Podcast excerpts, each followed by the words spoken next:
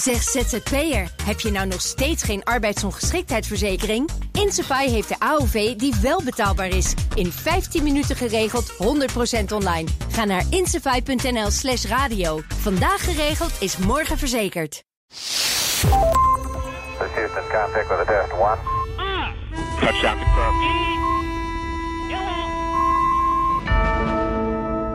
Hartelijk welkom bij Space Cowboys nummer ehm, 114. En ehm, hartelijk welkom behalve aan de luisteraars aan Luc van der Nabelen. Hi. Hallo, Mark Heemskerk. Hallo. Mijn naam is Herbert Blankenstein.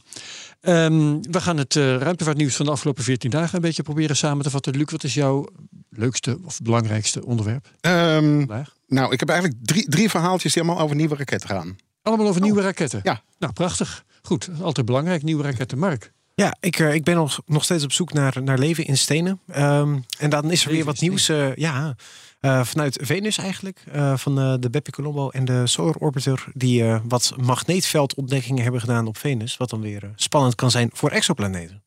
Ja, oké, okay, prachtig. Ik weet niet wat mijn belangrijkste is, maar laat ik uh, in elk geval noemen een Russische satelliet die uh, zomaar spontaan in uh, 83 of meer stukken uit elkaar is gevallen.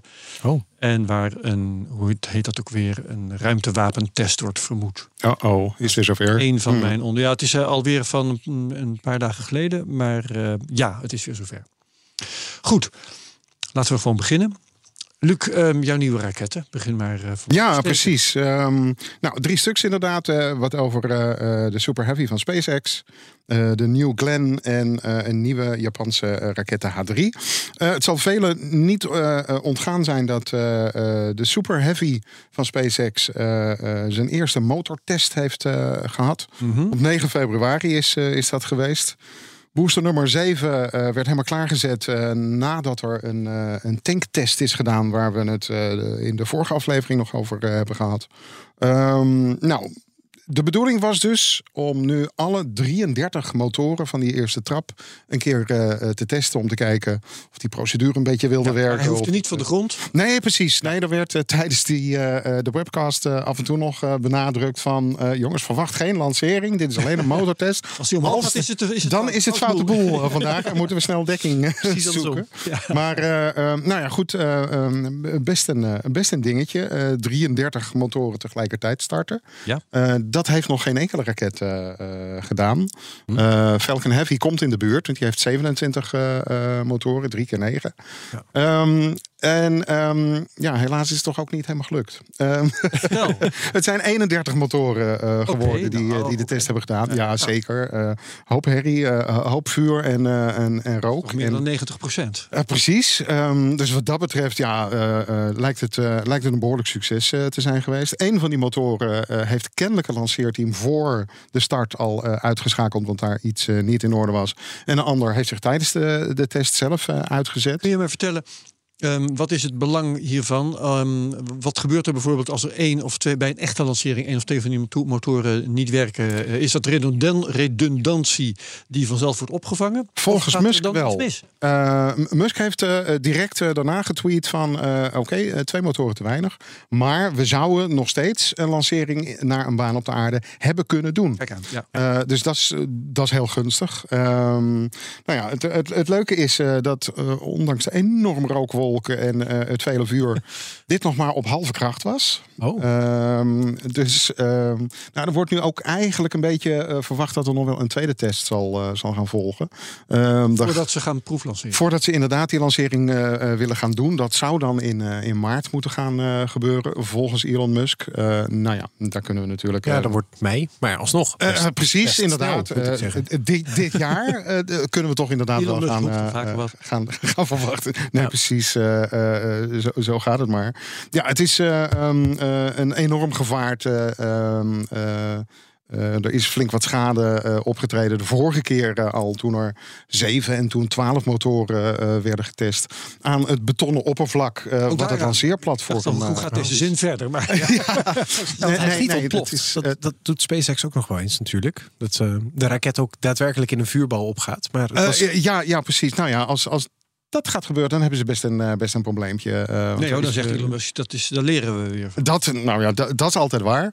Ja. Eh, praktische problemen zou het natuurlijk wel geven. Want ze hebben nu maar één lanceerplatform voor deze eh, raket. Ah, ja. Eh, in Boca Chica in ieder geval. Er wordt ook in, eh, ehm, op Florida, eh, op Kennedy Space Center in Florida, wordt een, een identiek exemplaar gebouwd. Maar ja, goed, die zijn echt bedoeld voor de operationele eh, vluchten van, eh, van Starship. En dat zal nog wel eventjes gaan, eh, gaan duren. Kunnen we er niet ook zo eentje gaan maken bij, eh, bij Kiruna? Bij S-Range, waar we het eh, een paar afleveringen terug over hadden. Dat de Ja. eerste Europese spaceport is geopend. Voor ja, kleine raketjes. Dus eh bedoelt mij ook daar een testlocatie voor SpaceX? Zoiets. Oké. Ja. Ik weet niet of dat... resources spreiden Ja. over twee continenten. Ik ben heel, heel benieuwd wat heel dat aan. Orbital Mechanics doet. Of je hem dan vanaf zo'n noordelijke Dan positie... ga je niet u- naar de ISS kunnen komen. Nee, maar, nee, eh, dat sowieso. Maar dan weet. ga je Orbital halen. Of ga, nou ja, goed. Eh, het is een leuke, eh, leuk gedachte-experiment. Dat, eh, dat, dat zeker. Ja, nee, er, ehm, er gaan nog wel op, op Twitter wat geruchten dat er eh, kennelijk issues zijn met meerdere motoren in, in die eerste trap. Eh, nou, wat er, wat er zeker gaat, gaat gebeuren is dat er nog een aantal gaan, eh, gaan worden. Eh, ja, eh, minstens twee. Eh, ik kan me voorstellen dat dat er vijf of zes gaan worden. Dat ze wel zullen beslissen van nou, we gaan, we gaan nog maar een keer een test doen om te kijken of, of alles het nou daadwerkelijk doet. En misschien is wel, wel hoger dan die 50% stuwkracht te gaan zitten. Ehm, ja, het, het, het wordt wel een raketje. De, meest, de meest krachtige, zowel qua thrust qua, als qua, ja, qua payload wat, wat uiteindelijk de ruimte in kan. Eh, hij is eh, ja, zo ongeveer twee keer zo krachtig als de Saturnus 5 eh, uit de jaren 60 eh, was. Ja, ja, ja, ja. En hij kan dan zo'n 150 ton naar een lage aardbaan eh, vervoeren. Dus ehm, ja, spannende tijden beginnen, beginnen wel aan te breken eh, Ja. wat, eh, wat dat betreft. Ja.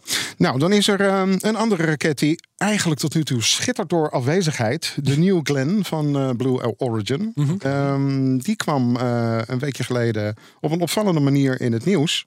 Namelijk doordat NASA een lancering heeft gereserveerd.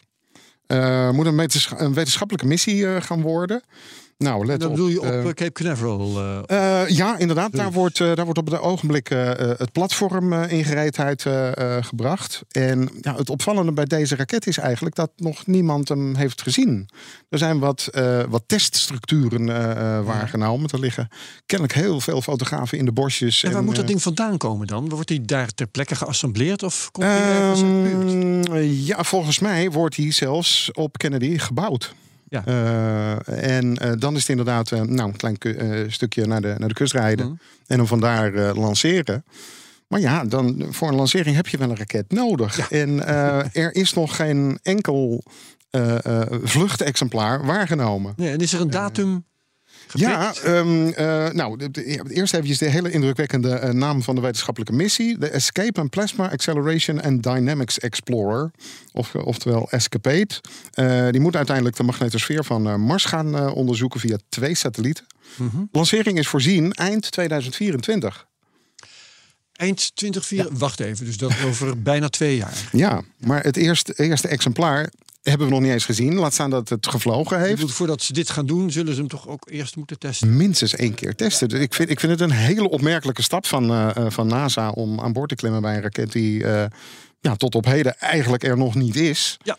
En, als de test ehm, mislukt, eh, weet ja, ik wat er nog verder allemaal kan gebeuren. Precies. Dan Dus ehm, ja, die het- agenda in, in de penarie. ja, het, het, het, het, het gewoonlijke is toch wel dat een, een raket eerst één, twee eh, eh, lanceringen doorstaat. Ja. En vervolgens de commerciële klanten zoiets hebben van nou, dat kunnen we wel wagen. Dus hele opvallende. eh, nou ja, het, het is allemaal weer typische Blue Origin. Eh, het is zo gesloten als de pest.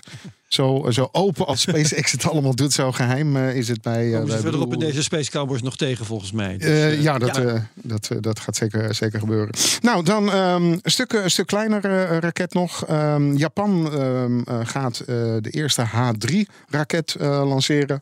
Opvolger van, wat je kon verwachten, de H2. Die is al eh, sinds 1994 eh, operationeel. Echt het werkpaard voor eh, het eh, lanceren van, eh, van satellieten, communicatiesatellieten. Maar onder andere ook de HTV, een onbemand bevoorradingsschip voor ISS. Daar hebben ze geloof ik zes of zeven exemplaren van, van gelanceerd. Van dat vrachtschip is een, een, opvolger in aanbouw. Die is zwaarder en daarom is, is die H3-raket eh, nodig. Ehm, nou, niks revolutionairs aan eigenlijk. Eh, H3 is eh, vooral goedkoper om te bouwen eh, en is dus eh, ja, wat efficiënter. Ehm, dus ja, daar, daar, daar dringt eigenlijk de vergelijking met Ariane 5, Ariane 6 zich, eh, zich een, beetje, Ja. een beetje op. Het is, het is niet, niet geweldig indrukwekkend. Ze hebben gewoon een, ja, een, een wat betere versie eh, eh, Een gebouwd. update, En, eh, eigenlijk. wat zeg je? Gewoon een update. Een update, inderdaad. En eh, nou ja, eh, je gaat een, een nummertje hoger. Zo gaat het dan kennelijk bij, eh, bij dit soort eh, grotere raketten. Ehm, eerste lancering had eigenlijk op de ochtend van Valentijnsdag moeten gebeuren. Is nu gepland voor 17 februari. En volgens mij gaat JAXA, zeg maar de Japanse NASA, dat rechtstreeks uitzenden. Kijk, kunnen wij ook Ja. meekijken waarschijnlijk. Gaan we ook zeker doen. Wel Ja. op internet ook verspreid worden. Ja. YouTube-kanaal of zo. Dat was jouw eerste, Ja, eerste setje. jouw eerste rant. Ja. Oké. Mark. Nou, ik eh, v- vond het eigenlijk wel een leuk bruggetje met, eh, met Blue Origin. Ehm, Want je zei, nou, de raket is nog niet klaar. Ehm, vanuit NASA, dus uiteindelijk het, eh, het onderzoek dat ze willen gaan doen... dus inderdaad aan de magnetosfeer van, eh, van Mars. Ehm, dat is van het onderdeel Simple X, heet het eh, programma. Ehm, en die zijn ook nog niet helemaal klaar. Dus dan heb ik zoiets van, ja, eh, kijk, ik ben natuurlijk niet een, eh, een ingenieur, dus ik, ik weet nooit zo goed wat er in de raketwereld omgaat. Maar ik weet wel weer hoe je de wetenschap doet. En dat zou ik toch ook wel even goed willen ge- Want jij getest bent zien. exogeoloog, hè? Om het nog maar eens eventjes Eh, ja, te roepen. ja, meestal noem ik mezelf eh, tenminste wel zo. Maar goed, ja, dus Blue Origin die heeft ook weer aan de geologie een beetje lopen sleutelen. Alleen dan aan de geologie van de maan. En zij zijn bezig geweest met wat ze dan de Blue Alchemist noemen. Eh, en dat zijn een soort van zonnepanelen of ja, eh fotovoltaic cells eigenlijk. Eh, Alchemist eh, zit erin, hè? Van Ja. nou ja, antieke chemici. Precies, ja, dus een soort van eh, goud maken uit zand. Of nee, goud uit lood was het volgens mij. De rationele goud uit alchemie. lood, ja. Ja. Of goud uit anything, geloof ik. Ja. Ja, Goud. Als maar goud werd. Ja. Nou ja, kijk, het, het dichtst bij ongeveer wat er bij goud kunnen komen waarschijnlijk op het maanoppervlak is, is inderdaad energie. Eh, er komt relatief veel zonnestraling natuurlijk binnen, maar hoe gaan we dat omzetten? Hoe gaan we dat gebruiken? En al helemaal, hoe kunnen we dat ter plekke eigenlijk eh, ja, ontvangen op een, eh, op een nuttige manier, zonder dat we daarvoor eh, duizenden en duizenden kilo's aan zonnepanelen vanaf aarde hoeven te sturen? En dus bij Blue Origin, maar op heel veel andere plekken zijn ze dus bezig met, met zonnecellen eigenlijk maken van maanzand of maanregoliet. En dus eh, een van hun nieuwste dingen, Blue Alchemist, eh, daar hebben ze nu een, een heel klein soort van persrelease van gegeven. Van eh, ja, het werkt en wij, wij zijn de toekomst. En verder geven ze vrijwel Zo. geen, geen info eigenlijk eh, erover. Tenminste, ja, voor een voor normale mensen misschien wel. Maar op het moment dat je natuurlijk een beetje de, de chemie kent, dan, dan ga je toch een beetje kijken naar van die gaten die er soort van in het verhaal eh, Ja, ja, te ja. prikken zijn. Oké. Dus ze gebruiken onder andere een molten oxygen electrolysis. Dus eh, ja, gesmolten Zand eigenlijk. Ja, ehm, dus ze smelten het zand in een soort van reactorvat. Dus dan maak je eigenlijk een soort van kunstmatig lava. En vervolgens stop je daar elektroden in. En dan kan je dus inderdaad de, de metalen van de zuurstof scheiden. Dus eigenlijk een soort van het ontroesten eh, proces. Ehm, en dan is dus het leuke dat eigenlijk zuurstof daarvan een bijproduct is. Nou, dat is ook natuurlijk wel iets hartstikke moois. Eh, en daarnaast, omdat we dit eigenlijk gewoon puur op elektriciteit kunnen doen, is dit ook iets waar bijvoorbeeld geen, eh, geen fossiele brandstoffen voor hoeven te worden gebruikt. En daarmee is dit wel weer een technologie die heel erg leuk op aarde ook weer toe te passen zou kunnen zijn. Ehm, maar op zich is dit idee natuurlijk ook niet helemaal nieuw. Er zijn eh, briljante koppen die hier al jaren mee spelen. Een van de grootste problemen is meestal dat als je dingen in lava steekt, dat die gaan smelten. En in Ja, dit geval dus de elektroden die ze. Ja. in het synthetische lava willen steken. Ehm, daarvan is dan weer niet bekend hoe snel die bijvoorbeeld eroderen. Ehm, dan is ook nog niet helemaal bekend hoe ze de zuurstof willen afvangen. Ehm, want ja, op de maan is natuurlijk niet heel erg veel zuurstof. Dus ja, je kan het op zich ook deels laten ontsnappen. Maar ja, op het moment dat je het weer wilt opvangen, is pure zuurstof met eh, veel hitte en veel energie ook weer best gevaarlijk. combinatie. Ook al heb je natuurlijk geen, geen restatmosfeer. En dit Ehm, allemaal met, met het doel om, om zonnecellen te maken hè, uit Ja, dat maanzand. Precies. Maar Ehm, stof eigenlijk. Ja, ja het, eh, geologisch gezien is zand is een korrelgrootte. Het is niet een, een, een soort iets. Oké, dank u wel. Eh, de correctie. Ja, leuk. dus, eh, oh, en dan moet ik even goed nadenken. Hoe groot is zand ook alweer? Volgens mij zat het tussen de 200 eh, micrometer. Ja, dus 0,2 millimeter. En de 4 millimeter. Ik, ik weet niet helemaal meer zeker. Maar in ieder geval Ja, relatief klein, zeg maar. Ja, ja. Oké. Ehm, maar goed, dus eh, er, er zijn nog wat, eh, wat zogenaamde kinken in de kabel eigenlijk eh, voordat ik dit proces helemaal wil geloven. Maar ik vind het wel heel Ja. erg cool om te zien dat er inderdaad onderzoek naar wordt gedaan. Ehm, en toevallig sprak ik ook iemand eh, die dan bij eh, ESA aan dit soort processen, dus eh, in situ resource utilization, ISRU, achtige dingen werkt. En die zei van, ja, ik, ik geloof er ook nog niet heel erg veel van. Maar ik vind het wel cool om te zien. Al is het maar dat Blue Origin zoveel meer geld in onderzoek kan steken dan dat de meeste ruimteagentschappen ongeveer kunnen doen. is dit toch wel een, een mogelijk hele relevante stap. Ja. Dus Het is leuk dat ik, eh, dat, dat ik die sceptisch eh, bij jou hoor, want ik had het bericht ook gezien. Eh, en ik was er al via de, onze WhatsApp-groep was ik erover aan de praat geraakt met Michel van Baal, die hier ook wel eens zit.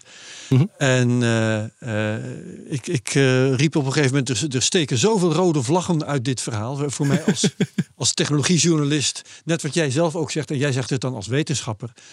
Als je het goed leest, dan worden er zoveel dingen niet verteld. Ja, En eh, eh, bijvoorbeeld eh, dingen die mij dan opvielen. Kijk, ze hebben ongetwijfeld een principiële mogelijkheid aangetoond. hè. Oké, dus Ja. ze kunnen dat, dat regoliet, dat zand of stof, dat kunnen ze omsmelten en daar kunnen ze silicium van maken. En ze beweren zelfs, wordt niet gestaafd, behalve met een heel simpel fotootje. Ze beweren zelfs dat ze er al een, een zonnecel mee gemaakt hebben. Hè? Ja. En, en ook glas hebben gemaakt. Ja. Om die dan weer toe te dekken, zodat die langer meegaat. En, en eh, zelfs draadjes hebben gemaakt. Ja. Om een en ander met elkaar Precies. te verbinden. Ehm, maar wat er dan bijvoorbeeld niet bij wordt verteld is...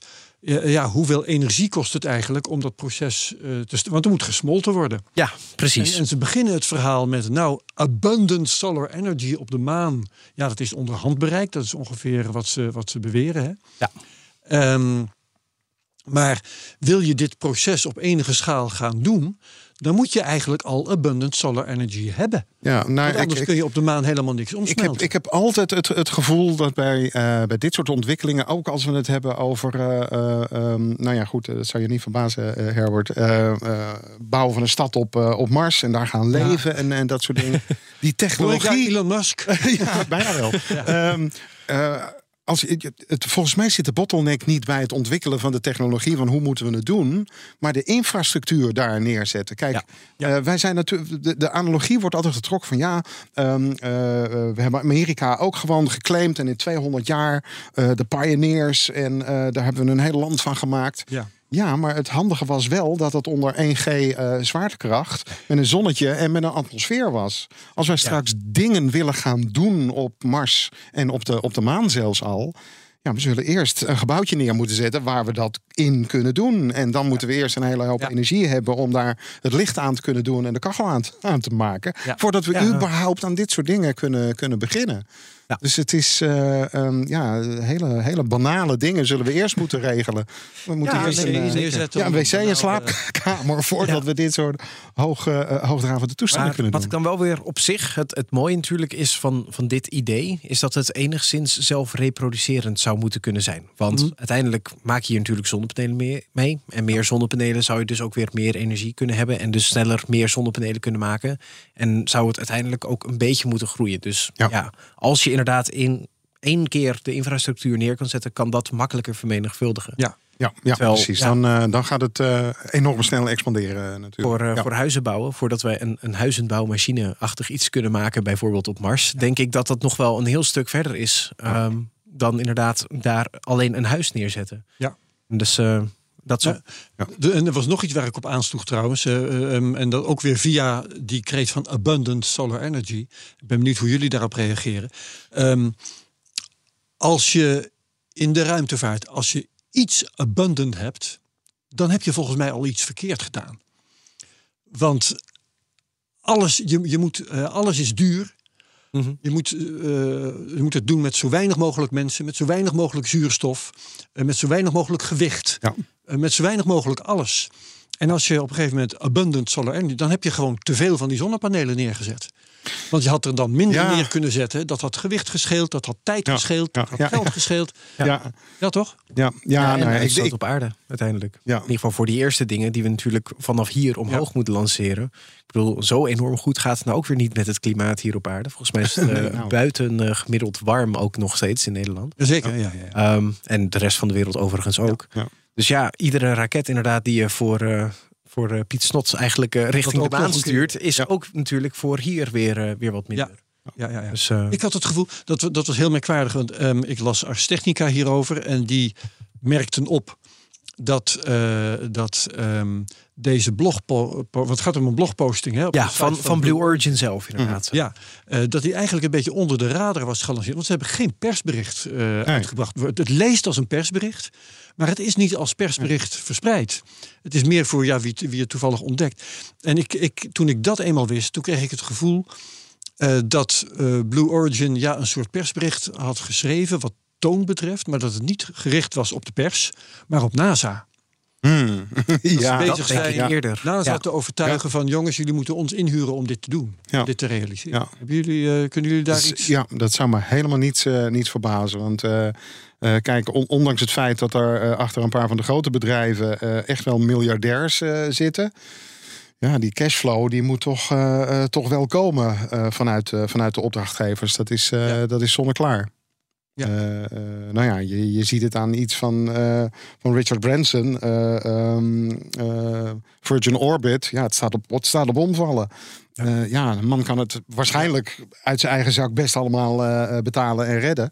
Maar dat is nou eenmaal niet de bedoeling van een commerciële onderneming. En eh, Blue Origin en eh, SpaceX zijn dat wel. Dus er moeten klanten zijn. Ja. En ja, eh, heel vroeg eh, beginnen met het masseren van je klanten is misschien best een goed idee. ja.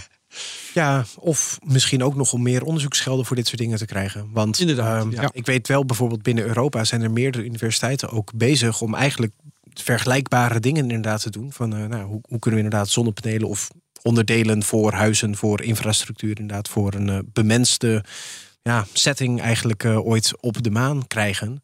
Ehm, en ja, dan eh, gaat natuurlijk ook weer om onderzoek. En onderzoek wordt ook gewoon natuurlijk eh, vanuit onderzoeksgelden voor Ja. een deel betaald. Ja, en dan in, eh, ik zal maar zeggen, wat minder openbare communicatie naar de NASA zou het best kunnen dat ze uitleggen van, nou ja, dit moeten we dus nog uitzoeken en dat moeten we nog doen. Ja. En eh, laat ons dat maar doen. Ja. Ja. Nou, een, eh, een tip die ik dan ook voor hen zou hebben, eh, mocht Blue Origin toevallig meeluisteren. Je weet maar nooit. Is, eh, nou, ze hadden het in, het, eh, in hun artikel hadden ze het ook over de bulk, lunar chemistry. Ehm, en dat is een vrij gevaarlijk iets. Want ja, je kan inderdaad een, eh, wat ze dan een simulant noemen. Het is eigenlijk een soort van nagebootst eh, aan de hand van de chemische compositie van, eh, van het maanoppervlak. Ehm, en op het moment dat je dat op de bulkmaan baseert, dan ga je eigenlijk direct al een beetje fout. Want de maan is niet egaal geologisch of geochemisch gezien over het hele oppervlakte. Je hebt, eh, nou heel opvallend heb je natuurlijk al het verschil tussen de zwarte regio's, de mares, en de, de witte regio's op de maan, de terrais. Ja? Ehm, en die hebben ook een flink verschillende chemie eigenlijk. Niet alleen de chemie, ook de mineralogie. En de mineralogie kan soms nog deels verschillen van de chemie ook. Ehm, wat het toch weer een stuk lastiger maakt. Want ja, als je bijvoorbeeld eh, kwarts wilt gebruiken, kwartszand kan je vrij makkelijk tot eh, een glasplaat omsmelten. Ehm, dan moet je wel kwarts hebben in je zand. En er zal vast wel silicium in zitten. Maar op het moment dat dat vanuit een olivijn moet komen. Het heeft een smeltpunt dat bijna twee keer zo hoog ligt. Ja, dan is het toch eh, is de 1600 graden Celsius die ze hebben gebruikt in hun eh, moe. Is eigenlijk niet genoeg om, eh, Nee. om de olivijn te kunnen smelten. Met, met, Dus- met andere woorden, het wordt nog flink zoeken eh, waar je moet zijn op de maan Ja. om, om de geschikte grondstoffen te Dus vinden. probeer inderdaad of s- ja, locatiespecifieke simulanten inderdaad te gaan maken. Dat je bijvoorbeeld de Apollo 17 eh, landing site, daar hebben ze bijvoorbeeld de meeste stenen van teruggenomen. Dus Hm. daar hebben we eigenlijk het beste idee van wat we daar precies kunnen vinden. Nou, en ga een keer misschien zelfs met een daadwerkelijk stuk maanstenen of ga precies die compositie namaken. Ja. En ga dat testen in plaats van de hele maan en dan Ja, en niet dan kijken een naar de- nemen. minor elements of kijken naar de zogenaamde trace elements. Want die kunnen soms weer hele grote verschillen hebben. Zeker als je een glasplaat wil maken. Dat moet eh ja, 99,9999% puur zijn. Wil dat daadwerkelijk goed, eh, licht Ja. doorlaten. Ja. Nou, dat is heel interessant als jij zegt het maakt erg uit waar je op de maan je grondstoffen gaat delven. Ja. Want eh, ja, dan moet je of. eh, er zullen verschillende plekken misschien zijn. Hè? Of je moet eh, die plek hebben die zo dicht mogelijk is bij de basis die je al hebt. Mhm. Of je moet misschien zelfs op tijd dit besluiten en je basis daar zetten waar de juiste grondstof te vinden is. Dat kan ook nog. Ja, en op Mars wordt het nog, nog allemaal veel erger. Mars is Ja. een stuk actiever geweest. Dus dat is Ja. nog veel ingewikkelder. Ja. Dan moet je, precies, dan moet je sowieso van vooraf aan beginnen, want daar heb je een heel andere bodem sowieso. Ja, daarom. Ja. Dus eh, ja, leuk bericht. Maar Ja. eh, Nou, met veel, eh, veel over te zeggen. wat, wat haken en ogen eh, van hier tot de maan. ja, ja. absoluut. Prachtig. Ehm, nou, laat ik dan eh, beginnen met het, het bericht waar, dat ik jullie in het vooruitzicht had gesteld. Ehm, eh, er is, ehm, het bericht is van 9 februari, het zal iets eerder zijn geweest, eh, is een Russische satelliet in eh 85 en waarschijnlijk meer stukjes gebroken, maar ze hebben 85 stukken kunnen tracen. Dat zullen dus de grootste brokstukken zijn. Ja. En ehm, ja, Rusland is niet zo netjes geweest om bekend te maken wat daar precies is gebeurd. Dus dat leidt tot allerlei verdenkingen. Ehm, dit is eerder gebeurd. Eh, dit, het was overigens, de, de satelliet die dit is overkomen, was de Cosmos 2499. Nou, dan weet iedereen waar we het over hebben. Ja. Dus niet de 2498, mocht je Nee, dat denken. precies. Nee, Radicaal verschil. de Amerikaanse Space Force heeft dit bekendgemaakt. Dat via Twitter. Was 1200 kilometer boven het aardoppervlak. Nou ja, goed. Ehm, en dit is eh, eerder gebeurd. eh, ehm, eh, even kijken hoor. met de. welke was dat? Cosmos 1408. Die eind 2021 uit elkaar viel in meer dan 1500 brokstukken. En ik heb de details daarvan niet eh, paraat, maar niet zo lang geleden is er ook eh, een Indiaanse satelliet. Hè, in, dat, maar dat werd bekendgemaakt als eh, experiment op het gebied van ruimtewapens. Inderdaad. Ehm, dat werd eh, India toen flink kwalijk genomen. Ja. Die Cosmos 2499 die heeft geregeld andere satellieten bezocht. Ah, dat ding. dat uit de ja, Volkskrant manoeuvreerde sinds zijn heimelijke lancering overigens in 2014 verrassend dicht bij andere satellieten. Westerse inlichtingendiensten dachten dat die mogelijk bedoeld was als prototype van een ruimtewapen dat andere satellieten aan kan vallen. Hm, nou, Dus misschien hebben ze in het Kremlin op een knop gedrukt en Ja. kijken of hij nou inderdaad boem zegt. Ja. Want zo was hij ontworpen. Ja. Of misschien dat hij bekogeld is met iets. ja, ja. Nou ja, dat is, inderdaad. Dat is gewoon niet bekend. we kunnen natuurlijk zo langzamerhand eh eh, onbedoelde eh, botsingen met, met andere satellieten of brokjes. Ja, inderdaad. Eh, maar ja, de, slor, slordig is het wel. Ja. En Eh, er zijn ook wel in het verleden trouwens ehm, dingen in de ruimte spontaan ontploft. Maar er waren het meestal oude tanks, denk ik. Ja, precies. Oude Dan, eh, ja, inderdaad. wat dan, dat beetje brandstof dat erodeert dan toch het metaal nog. Of het wordt enorm opgewarmd door de zon. Doordat die toevallig heel erg lang achter elkaar beschenen wordt. Ja, ja, ja. Ja.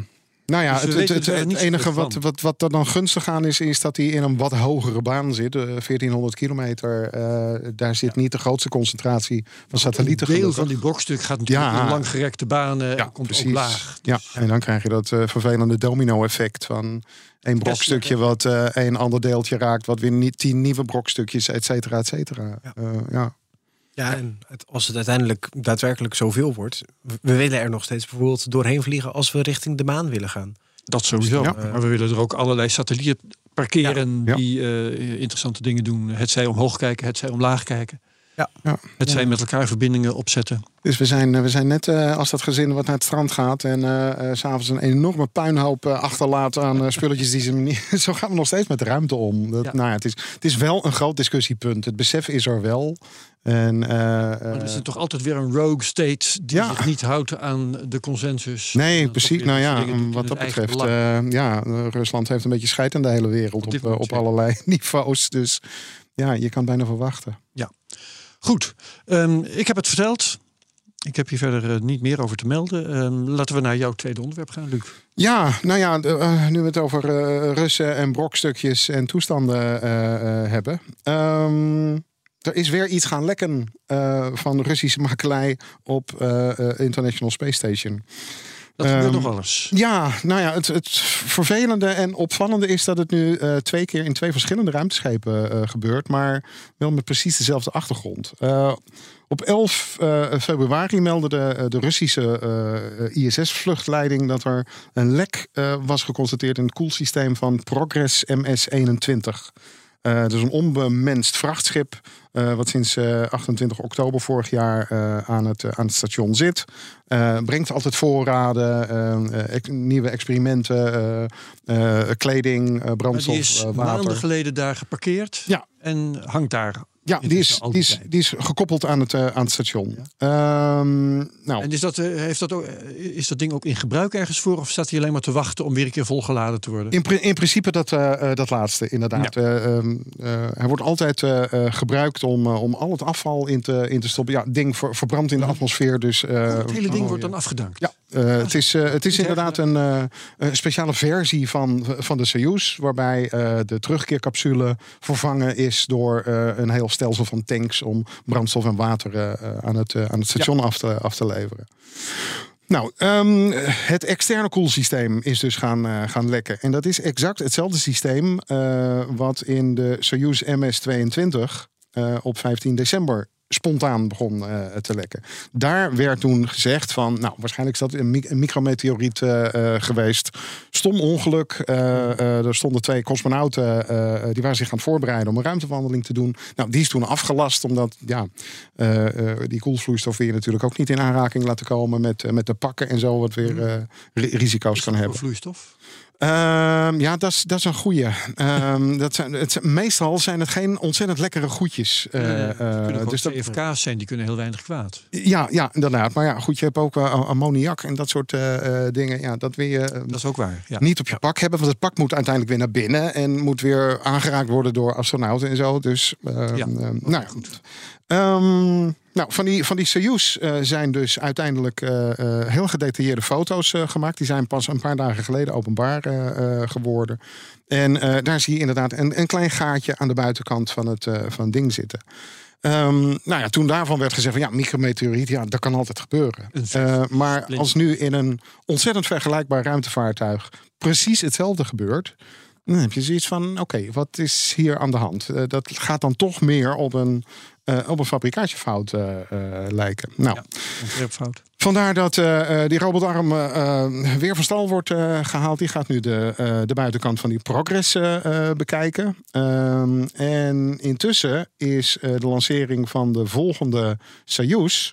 die dus zonder mensen zou plaatsvinden... omdat die het beschadigde schip moet, eh, moet vervangen. Eh, die was aanvankelijk naar voren gehaald... en zou al op 20 februari eh, starten.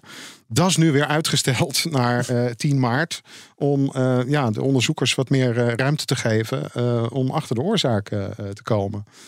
Ehm, die nieuwe Soyuz is wel aan de buitenkant ook gecontroleerd. Eh, daar is geen schade eh, Soyuz geconstateerd. die maar- nog gelanceerd moet Ja, worden. precies. Die is in, eh, in, in, in voorbereiding op uh, Want we hebben dus twee geparkeerde ruimtevaartuigen Ja. met hetzelfde defect. En eentje die beneden staat te wachten die, die nog Ja. niet defect is. Nee, vooralsnog niet. Maar ehm, ja, ehm, het ding is al eh, eh, gevuld met, eh, met brandstoffen. Dat is dan een, een onomkeerbaar proces.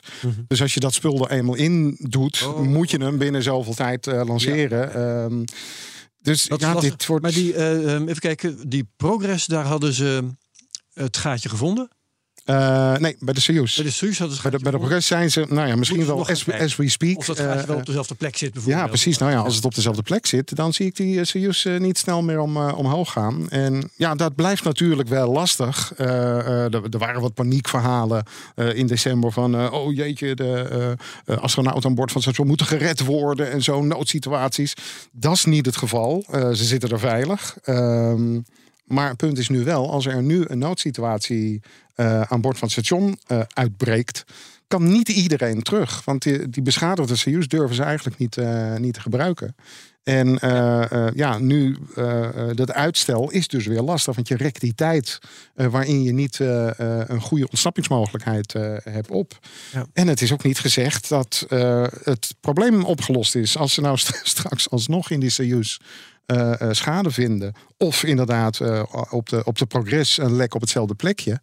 ja, dan moet je toch wel heel diep gaan, gaan graven en nadenken. Ja, intussen schiet me te binnen dat ik, ik heb een foto gezien van dat lek.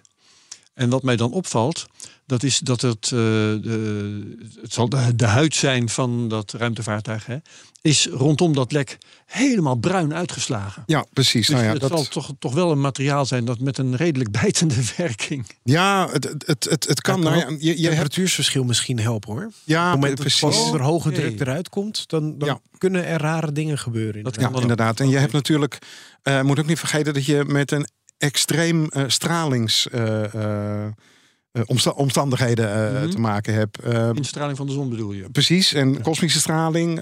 maar wanneer die, die zon werd inderdaad ook nog wel genoemd. ehm, eh, eh, de, de combinatie van de baan die het station om de aarde vliegt en het seizoen. Vliegt het station op de, in deze weken veel meer in de zon dan dat het op andere manieren eh, gebeurt. Dus er wordt ook gezegd van ja, eh, het systeem is, eh, is behoorlijk eh, zwaar aangesproken. Misschien dat er wat mee te maken heeft. Ja, Ja. bij beide schepen is, is, is het dus drie maanden na lancering is het fout gegaan. Dus ja, eh, ik denk dat er Boeiend. eh, Ja. eh, best wat, wat hoofdbrekens rondgaan. Ja, ook ja. bij NASA. Want dit is, ja, het is heel Maar vervelend. hier, hier hebben we dus het punt bereikt, denk ik, voor de podcast. dat we moeten zeggen, we moeten het Wordt vervolgd. Ja, precies. Het lijkt me toch wel spannend als je inderdaad niet goed weg kan eigenlijk uit het station. Zeker als er eh, zojuist het nieuws ook binnenkomt dat er een, eh, een satelliet boven je hoofd is ontploft. Zo'n eh, ja, Eh, ja. en eh 1000, 1100 eh, kilometer boven Ja. je hoofd, zeg maar. Ja, Ja. maar in ieder geval zitten ze veilig in dat station. En zolang er bevoorraad kan worden. Nou ja, dat is Ja. dus ook even een, een ding. Want eh, kun je op dit moment nog bevoorraden als er twee posities. Ja, want Dus er gaan. kijk, wat dat betreft, die opzet van NASA is ontzettend geslaagd. Eh, zij hebben ontzettend geleerd van eh, stoppen met de, de Space Shuttle. Mhm. Want toen waren ze voor 100% afhankelijk van eh, de Russen om Amerikaanse astronauten naar het station eh, eh, te krijgen. Vandaar dat ze hebben gezegd van oké, we gaan commerciële capsules bouwen, maar dan wel twee. Twee verschillende fabrieken die dat gaan, gaan doen. Ja. Dus zo zijn er ook twee verschillende die onbemande capsules naar het station sturen. En tot voor kort dus inderdaad ook de Japanners nog. Ehm, dus nee, bevoorrading, dat is, eh, dat is het probleem. Ja, niet. ja goed, Eh, er zijn bedrijven die dat kunnen doen, maar er zijn dus ook nog koppelpunten. eh, Ja, aan, zeker. aan Ja, ja. Er zijn er vier koppelpunten inderdaad. Oh, oké. Ja, ja, ja. Dus, Ja. Kunnen we nog even vooruit. Eigenlijk ja, vijf, maar ja, inderdaad, Space Shuttle koppelpunten, die doet het. Ja, waarschijnlijk doet hij het nog wel, maar eh, gebruiken we niet meer. inderdaad. Eh, nee, nou, er is een adapter opgezet en daar ehm, koppelt eh, Crew Dragon eh tegenwoordig aan. ja. Oh, met een verloopstukje. Dat is aan de, ja, inderdaad. inderdaad. Dat, is, eh, dat is de voordeur van het station, zeg maar. Ja, ja, ja. Oh, leuk. Maar goed, goed zo. Ehm, Mark, jouw Ja. tweede item. Ehm, nou, eigenlijk ook eh, een beetje gerelateerd aan het eh, ISS. Eh, iets korter nieuwsbericht. Axiom heeft hun tweede bemenste vlucht naar het ISS de volledige crew van bekendgemaakt. Dus eerder wisten we al dat Peggy Whitson de commander zou zijn. En dus eigenlijk ook de, ja, het, het, het scheepje zou vliegen. Op zich vliegt dat ding zichzelf redelijk. Dus ze hoeft niet al te veel te doen. Ehm, maar dat is dan weer een, een nieuwe accomplishment die zij ook aan haar naam kan toevoegen. Ze is de langste in de ruimte gebleven Amerikaan ooit. Ehm, zij is de langste ooit in de ruimte geweest als vrouw. Ehm, en zij is de eerste vrouw die ooit als eh, commander van het hele ISS eh, heeft gediend. Ehm, dus die is behoorlijk eh, bekend met eh, vliegen. En dit zal dan haar eh, vierde ruimtevlucht worden. Dus eh, wederom naar het ISS. Ehm, Ja. En nu zijn dus ook de laatste twee astronauten daarvan bekend geworden. Eh, eerder was al bekend dat het waarschijnlijk twee Arabieren zouden worden. En nu hebben ze dus ook de, de namen bekendgemaakt. Inderdaad, een, een man en een vrouw vanuit Saudi-Arabië die vliegen. En dat zijn toeristen? Ehm, dat zijn dan, ja, het zijn wel officieel eh, astronauten in dienst voor eh, de Saudi-Arabische ruimtevaartagentschap. Ehm, dus wat dat betreft zijn het zeker geen toeristen. Het, het zijn gewoon betaalde astronauten die daar eh, komen voor onderzoek te doen. Tegelijkertijd is het inderdaad wel weer een volledig commerciële vlucht. En dat vind ik dan toch alweer een beetje grappig. ehm, hoe dat eigenlijk zo werkt. En of dit misschien wel een andere toekomst is om eh, inderdaad goedkoper uiteindelijk astronauten naar het ISS te sturen. Er is niet heel erg veel bekend over eh, de prijskaartjes voor, voor een ticket bij Axiom. Om even twee à drie weken aan boord van het ISS te mogen vliegen. Ehm, schattingen zijn er ergens tussen de 60 en de 100 miljoen euro per persoon. Ja. Dus best flink. Maar tegelijkertijd, voor de gemiddelde ESA-astronaut, die is natuurlijk ook wel langer, eh, spenderen we een stukje meer nog dan eh, vergelijkbare hoeveelheden. Maar eh, Axiom is dus gewoon weer een bedrijf dat mensen kan verschepen naar het Ehm, ja en nee. Zij, zij doen eigenlijk de hele missie eromheen. Dus eh, zij lanceren zelf niet. Dus dit eh, wordt ook weer met SpaceX gevlogen, net zoals Axiom. Ah, is. Ja, in Crew Dragon. Ehm, inderdaad, met een Crew Dragon eh, als het goed is. Eh, en dan in eh, de lente van 2023 hebben ze nu genoemd. Ze hebben nog geen, geen helemaal vaste lanceerdatum. Ehm, maar dit is eigenlijk als voorbereiding voor Axiom die ook hun eigen ruimtestation willen gaan bouwen. Eh, en op dit moment de enige zijn die toestemming hebben gekregen van ISS en hun partners en NASA om hun ruimtestation aan boord van het ISS eigenlijk te gaan bouwen. Dus zij gaan een extra koppelpoort toevoegen. En daarop zullen zij dus eigenlijk eh, de eerste vier modules van hun eigen ruimtestation gaan bouwen. En dan in 2028, 2030, 2000, weet ik veel hoeveel eh, later Hoe lang nog, dat duurt, ja. dat het ISS daadwerkelijk eh, richting de aarde terug zal vallen, dan koppelen zij eigenlijk gewoon los. En dan hebben zij dus het eerste commerciële ruimtestation, wat echt uit meerdere modules eh, gaat bestaan. En het dus, enige van dat moment. Ja, eh, op dit moment nog wel. Afhankelijk Ja. inderdaad wat, wat Ja. SpaceX zelf misschien nog gaat doen. Wat Blue hebben Origin gaat doen. De Chinezen hebben natuurlijk een ruimtestation. Ja. Ehm, dus wat dat betreft zullen zij waarschijnlijk tegen die tijd niet meer de enige zijn die nog een ander ruimtestation eh, in baan rondom de aarde hebben. Maar het zal mogelijk wel het eerste commerciële ruimtestation zijn. En ook best wel groot. En een van de leuke dingen is ook dat zij eh, in orbit processing eigenlijk willen gaan doen. Zij willen ook gaan kijken van hoe kunnen wij bijvoorbeeld producten in orbit gaan maken. Dus eh, bij gewichtloze omstandigheden. Ehm, bijvoorbeeld voor glasvezeldraden. Op aarde kan je die maar tot een bepaalde lengte spannen. Totdat je het eh, probleem van de zwaartekracht hebt. Die gewoon eh, eigenlijk aan jouw draadje trekken. Waardoor je uiteindelijk kortere vezels in een glasvezelkabel kan stoppen. En dat zorgt weer voor iets meer verlies. Op het moment dat je dat in de ruimte kan doen. Dan kan je gewoon draden spannen van nou ja, zolang als dat je ruimtestation eigenlijk is. Of als je het buiten kan doen. eh, misschien wel bijna oneindig lang. En kan je dus weer betere snelheden hiervoor creëren. Hetzelfde geldt voor bepaalde biologische moleculen. Die je soms heel erg lang wilt maken. Wat weer makkelijker schijnt te zijn in orbit. Ja. Dan zouden we misschien zelfs eh, medicijnen uiteindelijk eh, vanuit de ruimte terug richting de aarde kunnen geven. In plaats van eh, eigenlijk alles maar vanaf de aarde omhoog. Ja.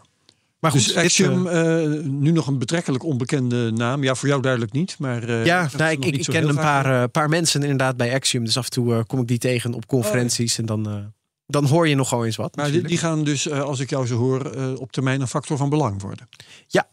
dat, ja, eh, ik, ik, ik, begin ook wel het gevoel eh, te, te hebben dat eh, Axiom en, eh, en NASA eh, eh, dikke vriendjes aan het, aan het worden zijn. Eh, want formeel is NASA nog met drie andere eh, commerciële partners bezig om eh, uit te dokteren van oké, wat voor station willen we precies hebben en wie zou dat voor ons kunnen, eh, kunnen bouwen. Ehm, maar eh, ja, wat je, wat je zegt, Axiom heeft die toestemming om hun modules eh, aan het eh, station eh, te koppelen. En dit is de tweede vlucht met astronauten. Met ook, dat was dan wel een requirement, want er moet wel een ex-professionele astronaut meevliegen. precies. Ehm, dus ja, die, die, die, die linkjes tussen Axiom en NASA worden, worden steeds steviger. En ja, ik heb, wel, ik heb wel de indruk dat NASA zoiets heeft van. Als ISS er straks niet meer is, moeten we ervoor zorgen dat dat Axiom-station eh, vliegt. Want dan kunnen we redelijk eh, naadloos overstappen. En eh, vooral onze experimenten in de ruimte voortzetten. Ja, want als dit nou, de, de graad van onvermijdelijkheid heeft, zoals jij het net Mhm. vertelt, Mark, dan, dan, dan is dat gewoon de toekomst. Dat NASA eh, geen dat- eigen real estate meer heeft Dat, dat, dat überhaupt. in de baan op de aarde en dat. Axiom dat wel heeft. Ja, precies. En eh, nou ja, Axiom is echt wel een, eh, een, een, een snel groeiende partner ook. Dus het is eh, ergens in eind 2016 pas opgezet. Het heeft nu eh, al ruim 600 mensen die er werken.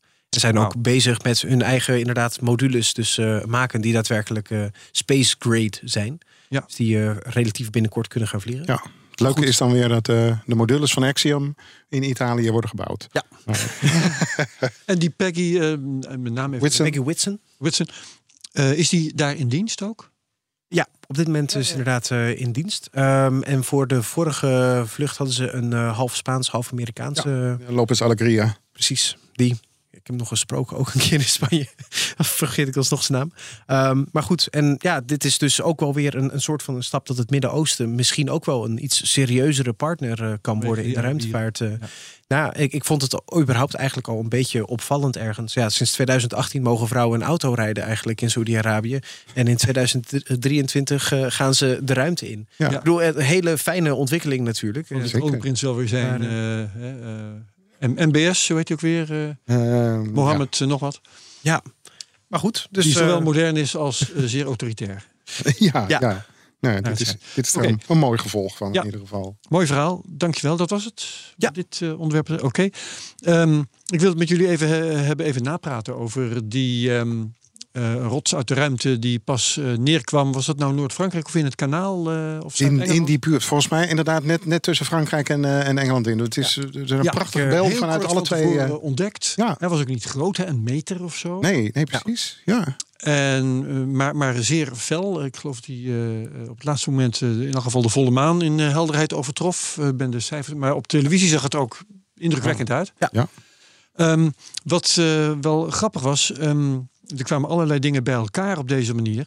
Eén is dat vandaag, de dag dat wij dit opnemen, natuurlijk een paar dagen na het, dat gebeuren in het kanaal, vandaag 15 februari, is de tiende verjaardag van eh, de knal bij Chelyabinsk.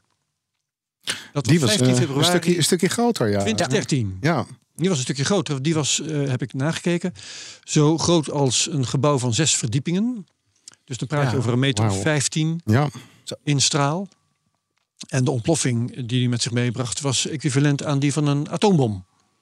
ja, dat heeft, was eh, en, tot, eh, Heel wat ruiten Heel gekost. snel, eh, eh, ja. sneuvelden de ruiten, waren Ja. 1200 mensen gewond. Hmm. ja. Dus het was Maar wel volgens even... mij geen doden uiteindelijk, toch? Waar, voor zover ik weet heb Nee. ik ook niet Nee. meer eh Maar goed, dat kan natuurlijk ook een beetje. Russische reporting zijn eh, ergens, denk ik dan. Ja. 1200 gewonden, maar nul doden. Ja. Het kan, maar... Eh, Het is, ja, nee, dat, dat weet ik verder ook niet. Maar ehm, ja, dat is dus ehm, interessant. Uh, Chelyabinsk heeft de wereld met de neus opgedrukt dat dit soort dingen kunnen gebeuren. Niet waar? Ja. Ehm, en overigens, op dit moment eh, is er ook weer een flyby aan de gang. Hè? Er is een, eh, een, eh, ook weer een asteroïde die op, op afstand van, ik geloof, zes keer de eh, afstand naar de maan. Dus Mhm. veilige afstand wel, maar toch wel weer, ik geloof dat je het een aardscheerder mag noemen. Hm. Die eh, op een eh, afstandje langs zuist.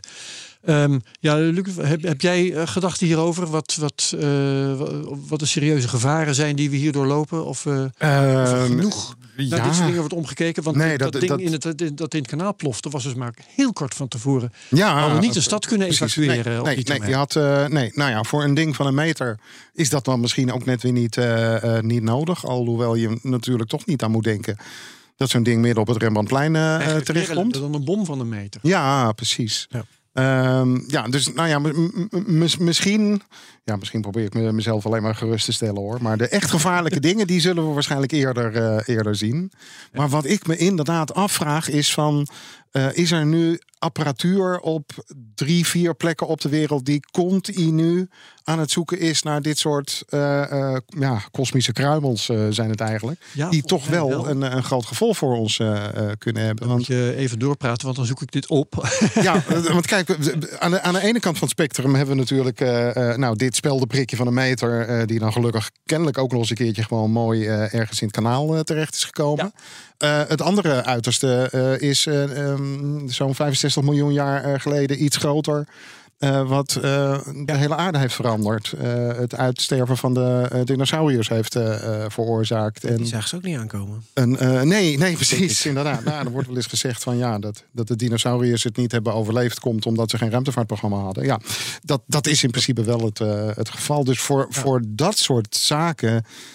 is, het, is, het, is de surveillance van, van, de, van, van de ruimte natuurlijk ontzettend belangrijk. Ja. Ehm, nou ja, eh, vandaar ook dat er eh, eh, kort, kort geleden, ik weet de naam eventjes niet meer, ehm, eh, een poging is gedaan om een, een maandje van een asteroïde iets uit zijn baan te Ja, krijgen. klopt, dat er ja, gewoon met, een, met een zwaar vaartuig tegenaan te, te knallen. Ja, eh, ehm, uiteindelijk denk ik wel dat dat belangrijk is dat we dat gaan, gaan doen. Want ehm, ja, het zou toch wel heel erg zonde zijn als er straks gewoon een, eh, een, stuk, een stuk rots van 30 eh, kilometer eh, doorsneden het einde van de mensheid eh, betekent. Zeker. Misschien Dan dat weet er, ik niet zeker of het echt het einde van de mensheid zal zijn. Ik vrees dat mensen vrij ja, standvastig kunnen zijn. En behoorlijk eh, goed zichzelf kunnen aanpassen. Maar het is inderdaad wel een ding om over na te denken. Maar wa- wat ik eigenlijk juist weer positief je, inderdaad aan, aan dit nieuwsbericht eh, vond. Ik, ik heb net eh, ook nog even eh, opgezocht.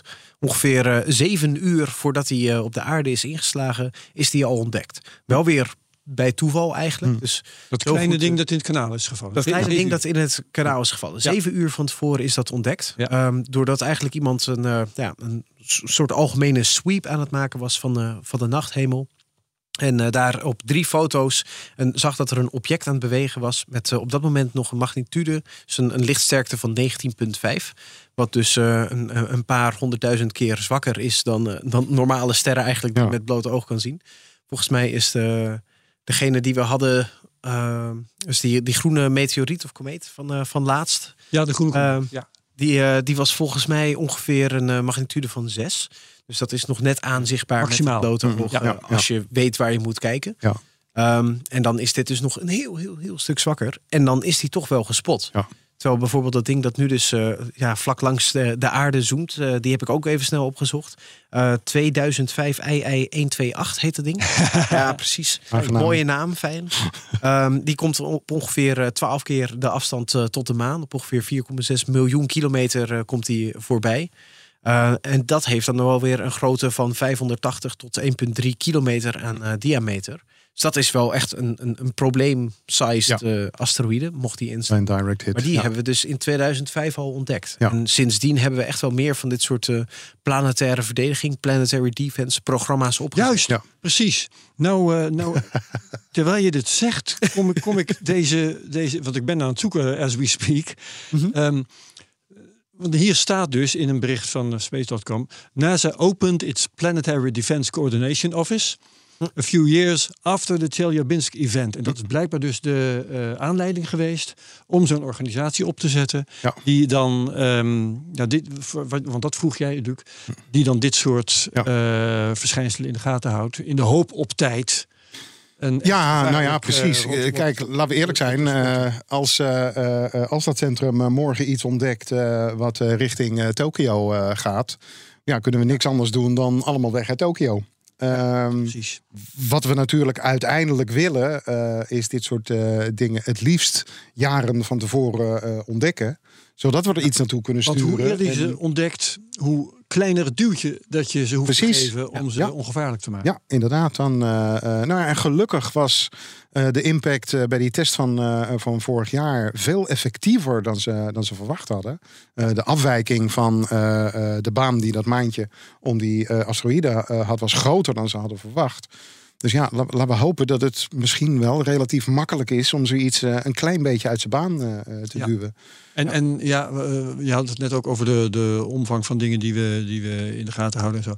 Ehm, Zo'n ding als nu net in het kanaal is geploft. Ja, wat je zei, midden in Amsterdam, dat, dat, dat wil je echt niet hoor. Nee, En absoluut. we hadden Amsterdam niet kunnen evacueren. Dus tegen dat soort dingen ben je dus Ja. toch Ja. weerloos. Ja, absoluut. Ja. Eh, moet je accepteren als een eh Ja. risico dat er nou eenmaal is. Ja, ja, ja, precies. Dat is er elke dag. En dat is er al, eh, dat is er al miljoenen jaren geweest. Dus Ik denk wel dat ehm, de waarneemmogelijkheden geleidelijk aan nauwkeuriger worden en zo. Er zal, wel, zal wel vooruitgang in zitten. Ja. Maar de omvang van dat je dit soort dingen op tijd kunt spotten en onschadelijk maken, dat, daar, daar zijn we voorlopig niet. nee, dat denk ik Ja. ook niet. Kom maar gauw met je derde onderwerp, Luc. Ja, ja precies. Ehm, er gaan geen ESA-astronauten naar het Chinese ruimtestation. En dat was toch iets wat afgelopen jaren wel een beetje in de lucht eh, eh, leek, eh, leek te hangen. Er was, er was veel overleg, veel samenwerking. Er was zelfs zo in eh, 2016 eh, dat er een, eh, een taikonaut, eh, zoals eh, eh, Ja. Chinese astronauten soms worden genoemd, eh, meedeed aan een, een training in Europa waar ehm, astronauten eh, een tijd in een grot verblijven om te kijken, nou ja, ook, ook wel een beetje sociaal. Ja, dat is hoe- wat Mark de hele tijd doet. ja, ja, precies. inderdaad. Hoe, hoe, hoe werkt zoiets nou? Eh, eh, wat zijn de problemen die je eh, kan tegenkomen? Eh, in 2017 eh trainden eh, twee ESA-astronauten, eh Cristoforetti en Maurer, samen met, eh, met taikonauten bij waterlandingen. Eh, ze studeerde ook eh, eh, Chinees. Ehm, als ik het goed heb eh, eh, begrepen, is Cristoforetti behoorlijk goed geworden in Chinees. Want die kreeg eh, eh, ehm, complimenten vanuit China ehm, eh, dat, ze, dat ze haar Twitterberichten zo ontzettend eh, poëtisch eh, eh, opstelde. Ehm, maar ehm, nee, er was eh, kort geleden een, eh, een tweet van eh ehm, ESA-directeur Aschbacher. En die zei van, nee, we gaan, we gaan het niet doen. Er gaan geen ESA-astronauten naar Tiangong toe. En toen gebeurde er wat interessants. Er is een Twitter-account wat zich Dutch Satellites noemt. Ik weet niet wie, er, eh, wie erachter zit. Maar die kwam met de bouwde bewering van... ehm, nou, dit is niet zozeer een beslissing geweest van Aschbacher... als wel het resultaat van druk vanuit NASA... en het ministerie, ministerie van Buitenlandse Zaken van Amerika. De nieuwe Koude Ehm, Oorlog. Ja, precies. Ehm, eh, Dutch Satellites eh, die maakt dus iets van, nou, er is eh, een behoorlijke druk van buitenaf geweest. Die is niet subtiel geweest en die, die druk is eigenlijk al gaande sinds Biden president is in, in Amerika. En dan noemt hij ook nog iets van een, een, een bezoek van een Amerikaanse ambassadeur aan een Europees land bij een grote ruimtevaartindustrie. Eh, waar die eh, de mensen confronteerde met eh, ehm, een overeenkomst die zij hebben gesloten met, met China. En het resultaat was dat die afspraak werd teruggedraaid.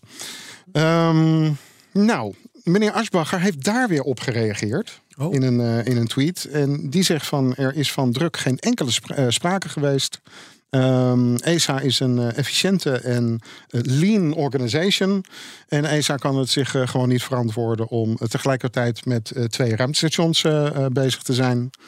Samenwerking met ISS gaat prima. En andere eh, samenwerkingen met China op het gebied van, van wetenschap gaan voort zoals gepland.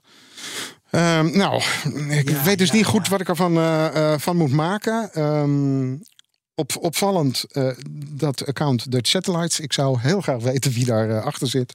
Maar ik vond, Maak u het, bekend. ik, vond het, ik vond het nog opvallender dat eh, zich genoodzaakt voelde om erop te reageren. dat is niet, niet des ESA's. Nee. Ehm, en ja, als je dan. eh, Dat geeft zo'n eh, account enige- toch eh, status. zou je ja, zeggen, ja precies. Nou ja, ehm, ehm, en, en, en dan krijg je natuurlijk het mechanisme van. Ze ja, dat in de ogen van ESA en zegt dat iets over het soort Ja. iemand die erachter zit. ja, precies. En Interessant. je hebt natuurlijk ook zoiets van: ja, als je heel hard gaat ontkennen, dan is er misschien wel iets van waar. Dus, ehm, Daar heb ik nou zo ja. nog wat over. Oké, dus, eh, dus ja, eh, ontzettend jammer. Ehm, nu waren er eh, de laatste tijd ook allerlei verhalen van een, een Canadese van geboorte, een wetenschapster. ehm, eh, die dan geloof ik voor Noorwegen, voor een Noorse universiteit werkt. Die zichzelf al helemaal had opgeworpen van ik ga mijn experimenten aan boord van het station doen. Ehm, ESA ontbrak nogal in dat eh, eh, verhaal. Dus ik, ik ben heel erg benieuwd wat, eh, wat ehm, eh, het vervolg van het verhaal voor haar gaat, gaat Ja. worden. Of Ja. zij het dan nog wel voor elkaar krijgt om misschien op persoonlijke titel. Misschien moeten ze zich laten naturaliseren. ja, tot- maar in ieder geval jammer. Want je zou toch zo graag hebben dat iedereen die aan eh, bemenste ruimtevaart doet, gewoon lekker met elkaar samenwerkt. Ja, en, en dat we ook eens een keer iets zien van binnen die Chinese, dat Chinese ruimtestation bijvoorbeeld. Ja, ja, precies. Oké, Mark, jouw derde verhaal. Ja, nou, dat was eigenlijk de, degene die ik helemaal eh, aan het begin had, eh, had aangekondigd. Maar goed, we, we blijven een beetje bij, eh, bij ESA. En dan eh, in dit geval van eh BP Colombo en de Solar Orbiter. Die eh, in 2018 en 2020 eh, respectievelijk eh, gelanceerd zijn. Eh, die zijn afgelopen augustus zijn ze met z'n tweeën heel dicht langs Venus gevlogen. Voor een zogenaamde Gravity Assist. Dat is eigenlijk deels ook weer om af te remmen. Want ja, het eh, schijnt dat we in het midden van het zonnestelsel een vrij groot massapunt hebben. Waar als je niet al te veel doet, je langzaam richting valt. En dan bedoel ik natuurlijk de zon. Ja. Dat is op zich goed voor, eh, voor BP Colombo die richting Mercurius gaat, dus de binnenste planeet. En de Solar Orbiter, wat de naam al suggereert, richting de zon gaat. Uh, maar ja, je wilt er natuurlijk niet te hard aankomen. Dus die zijn langs Venus gevlogen. Die hebben daar toen onder andere magnetometrisch onderzoek gedaan.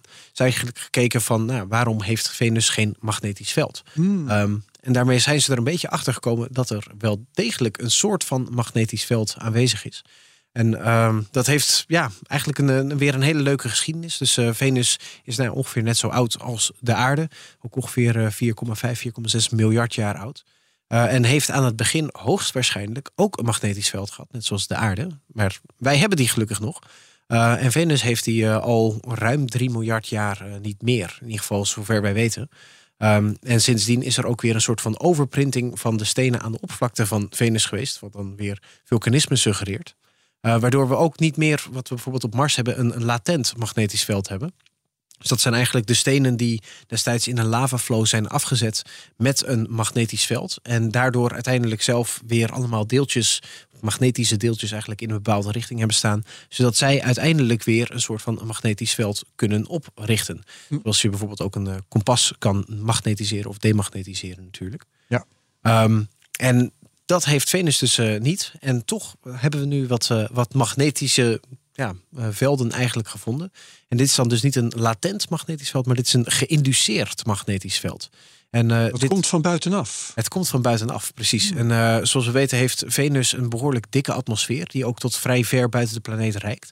En eigenlijk zijn de buitenste deeltjes van die atmosfeer... die worden geïoniseerd door de intense zonnestraling. Dat staat natuurlijk ook weer eh, wat dichter bij de zon. En eh, daardoor remmen ze eigenlijk een beetje af. Wat dus weer voor een soort van wrijving en dus beweging kan zorgen. Maar dus eigenlijk de atmosfeer van Venus het magnetische veld opwekt. Dus in tegenstelling tot de aarde, waar we in de, de buitenkern, zoals uh, Inge Loes de vorige aflevering ook al uh, heeft verteld, uh, daar hebben we een soort van draaiing in. En dat is uiteindelijk de, de motor die ons magnetisch veld staande houdt. Um, is dat bij Venus dus een soort van helemaal buiten de planeet. Hey. En dus door zonnestraling geïnduceerd magnetisch veld. Wat grappig. En het leuke vind ik dan weer uh, dat dit ook weer direct natuurlijk naar een exoplaneet kan linken. Vroeger werd namelijk gedacht dat eigenlijk zonder magnetisch veld dat het heel erg lastig is voor een, een aardachtige planeet, een rocky planet, om nog een goede atmosfeer te behouden.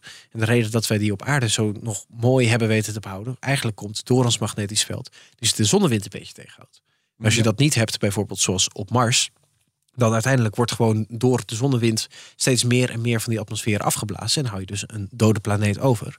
Um, en nu blijkt dus eigenlijk dat die magnetische deeltjes die dus een beetje afremmen, daarmee ook daadwerkelijk de atmosfeer waarschijnlijk wat echt extra dik hebben weten in te pakken rondom Venus. Waardoor Venus inderdaad nog de nou, bijna 92 keer zo, zo dichte atmosfeer aan het oppervlak heeft als wat ja. we op aarde hebben. Maar als ik jou goed begrijp, is het dan een, een, een voorwaarde, soort van dat je redelijk dicht bij zo'n zon of ster staat. Want je leent dus als het ware wat uh, magnetische uh, werking daarvan. Uh, nou ja, je, je, leent de energie voor de magnetische werking. Okay. Dus je gebruikt uh, eigenlijk de, de elektrische geladen energie. En uiteindelijk is dan de elektrische kracht is vergelijkbaar met de magnetische kracht. Dus de, de elektromagnetische kracht uiteindelijk natuurlijk. Die dus inderdaad dat veld... Maar dat effect zou je minder hebben als je met je hele planeet verder van uh, ja. zo'n ster af zou staan. Precies. Ook als de ster veel groter is dan de zon bijvoorbeeld? Nou ja, als je verder reikend magnetisch veld heeft, dan, je, heb je weer hetzelfde. Ja. Ja, maar dat is dus uh, eigenlijk wel weer uh, spannend. Eigenlijk uh, een soort van toevoeging voor in, ze, in, onze zoektocht naar leven. We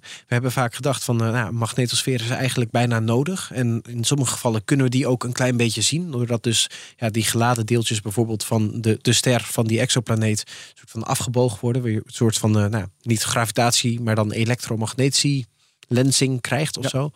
Um, maar dat is dus misschien helemaal niet zo verplicht. Want er zijn dus ook andere manieren ja. om uh, ja, een magnetisch veld en daarmee een atmosfeer te behouden. Is, is dat voor, voor het eerst dat dat uh, bij een planeet uh, is, is waargenomen?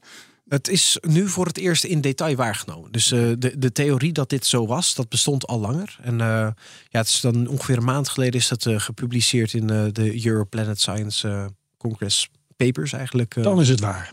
En dan is het meestal wel waar. Dan is het in ieder geval peer-reviewed. En het is dus door twee onafhankelijke zondes die toevallig eigenlijk heel dicht achter elkaar ja. langs Venus zijn gevlogen. Dus zowel Baby Colombo als Solar Orbiter op verschillende hoogtes ook nog. Is het aangetoond dat daar dus inderdaad zo'n uh, geïnduceerd magnetisch veld is. En dat hij nog best sterk kan zijn voor een uh, ja, soort van niet-traditioneel magnetisch veld. Ja, mooi. Um, het uur is wel ongeveer vol. Ik uh, zal mijn laatste verhaal nog even kort. Uh, het, is eigenlijk, het, is eigenlijk, meer een vraag dan een verhaal. Iets wat ik jullie wil voorhouden.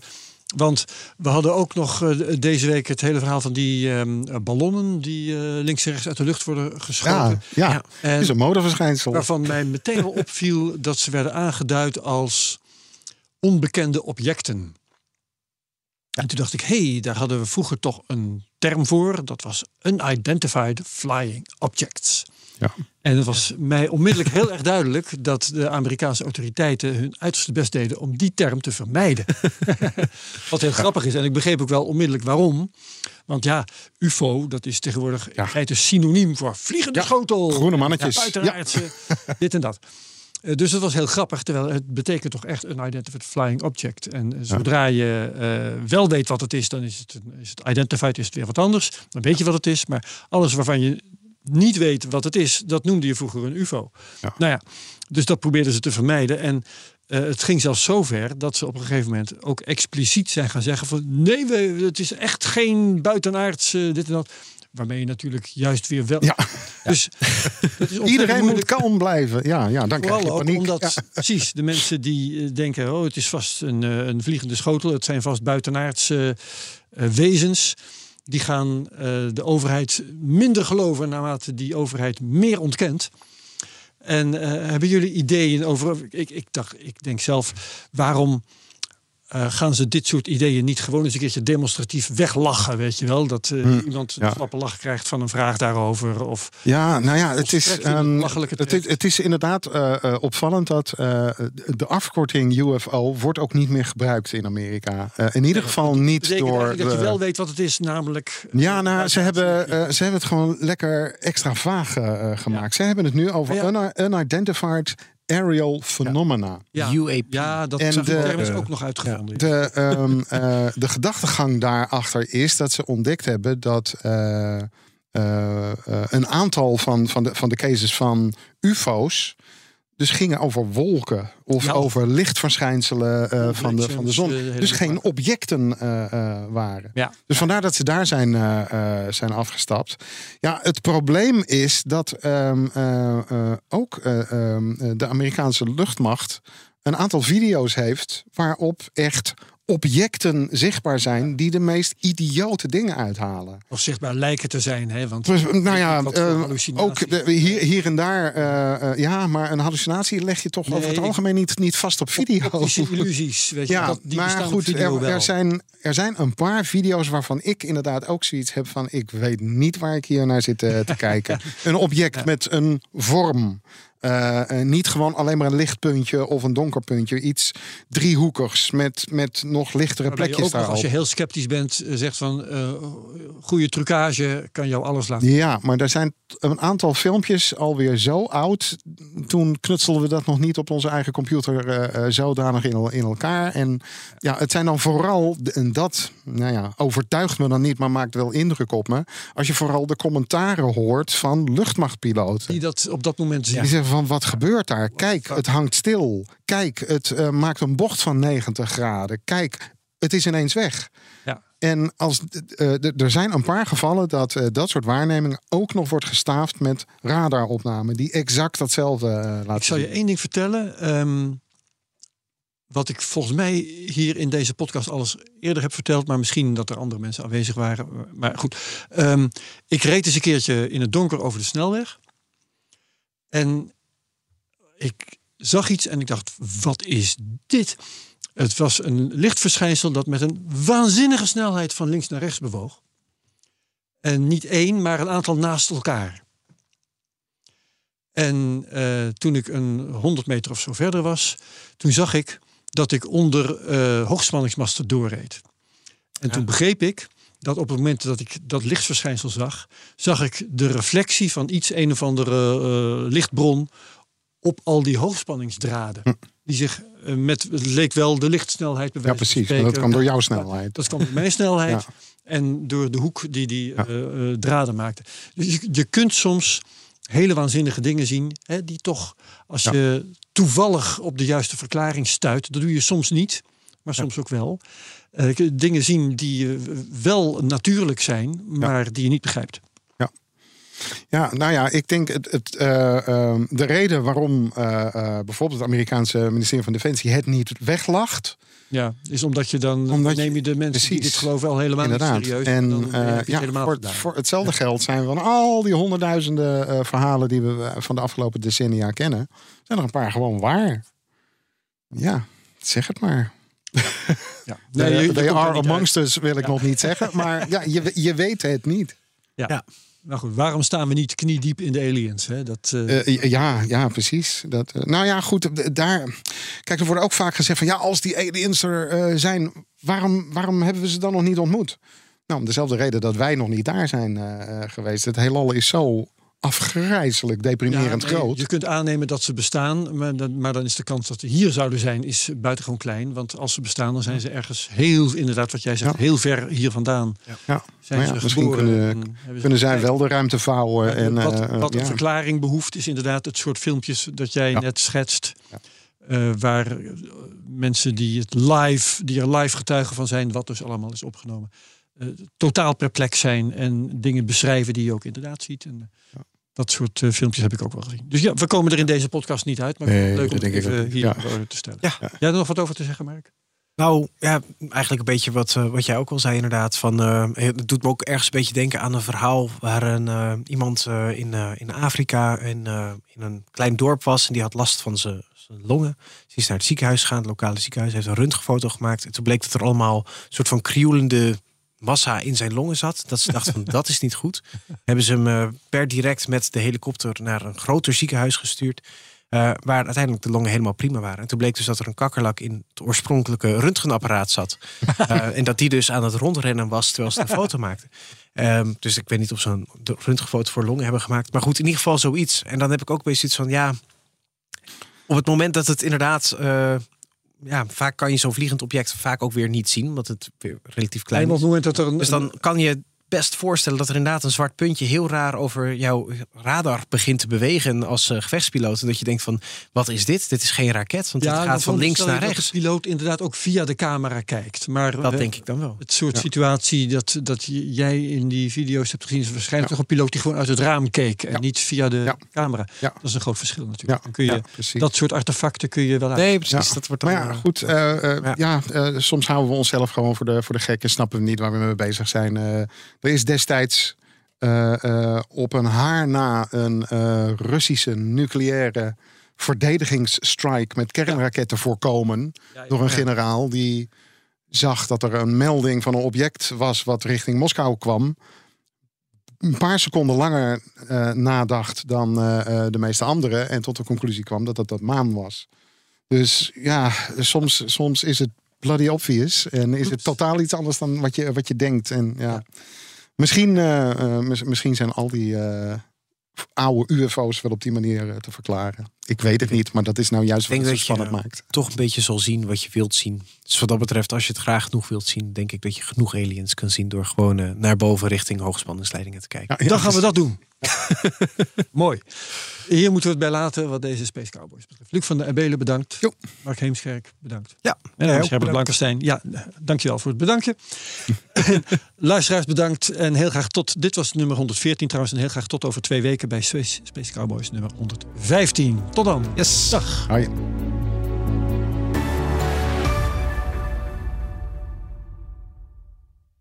Zeg ZZP'er, heb je nou nog steeds geen arbeidsongeschiktheidsverzekering? Insafai heeft de AOV die wel betaalbaar is. In 15 minuten geregeld, 100% online. Ga naar insafai.nl slash radio. Vandaag geregeld is morgen verzekerd.